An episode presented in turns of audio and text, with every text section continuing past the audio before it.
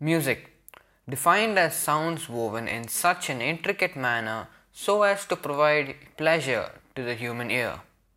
Hey guys, Surya here once again with my channel Words for Wisdom, and today we're going to be discussing on how music has changed drastically over the years. I'd say that the human race is incredibly fond of music. We can't seem to imagine life without it. It has greatly affected our lives for the better, even to the tiniest of margins, such as walking to a beat, scrubbing to a rhythm, or even knocking to the pattern of a drum. Different people like different genres of music. I personally tend to lean into fast paced rock or metal. Whether it's pop, punk, bossa nova, jazz, or even classical music, there's always a song or genre out there for everyone. So, when did all of this start, you ask? Music started way back over 40,000 years ago when a Neanderthal, commonly known as a caveman, decided to hit his left hand onto his right hand, producing a sound. Let's name this caveman Bill. Now, Bill kept hitting his hands together and this originated clapping. Soon, Bill's palms started to ache from all the clapping, so he decided to hit two rocks together instead and was fascinated to hear a different noise. Fast forward 40,000 years, and we have millions of songs which are just variations of Bill's wild experiment. Let's go back to around 1810 when a young composer known as Ludwig van Beethoven was tearing up the coast with his famous hit Für Elise. These were times when people weren't that accustomed to music, and Für Elise was a massive game changer. This era, until around 1830, was known as the classical era, with every artist building off of Für Elise striving for a better song. Now, let's move on to a relatively more recent time, around 1930, where swing jazz was the most popular genre of music among the masses, with songs like Little White Lies.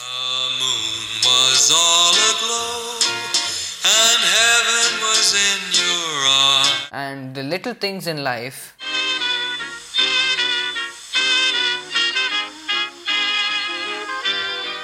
making an impact on lots of people. Let's fast forward around 20 years to the 1950s, where what is commonly referred to as rock music originated. Jackie Brenston's Rocket 88 was a huge hit among people and signified a faster paced genre of music to which people could dance to. Then came the 1960s with bands like the Beatles,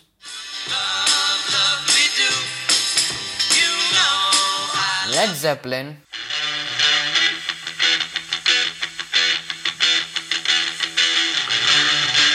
and solo artists like Elvis Presley absolutely captivating large audiences and influencing their music tastes greatly. In the 1970s, you have bands like Deep Purple and Aerosmith appearing on the scene, with their major hits Smoke on the Water and Dream On, respectively. Powerful vocals along with sick guitar solos were all the rage back then, and people were incredibly inspired to start taking music as a serious career choice. The 1980s was a pivotal year of music history with major bands like Queen and ACDC racing ahead of the competition with their massive hits Another One Bites the Dust. Another one bites the dust. Another one bites the dust and Back in Black.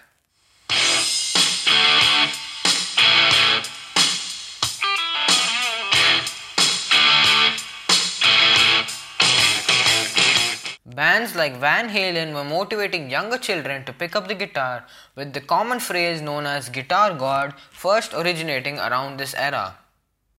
The 1990s was a huge turnaround point, with pop music becoming the most listened to genre at the time.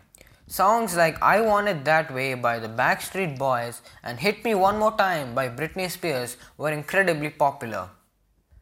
The 2010s were again dominated by pop music with artists like Taylor Swift and Maroon 5 appearing. Around this time, EDM, short for electronic dance music, skyrocketed in the industry with artists like Marshmello.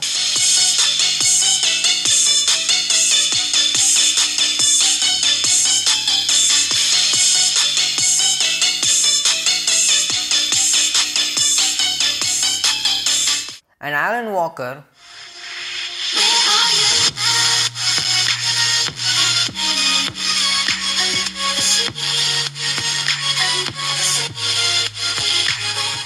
popularizing their beats. Now, we haven't really talked about how music has changed per se. How do I think music has changed? I think the best term to describe it is a change in simplicity.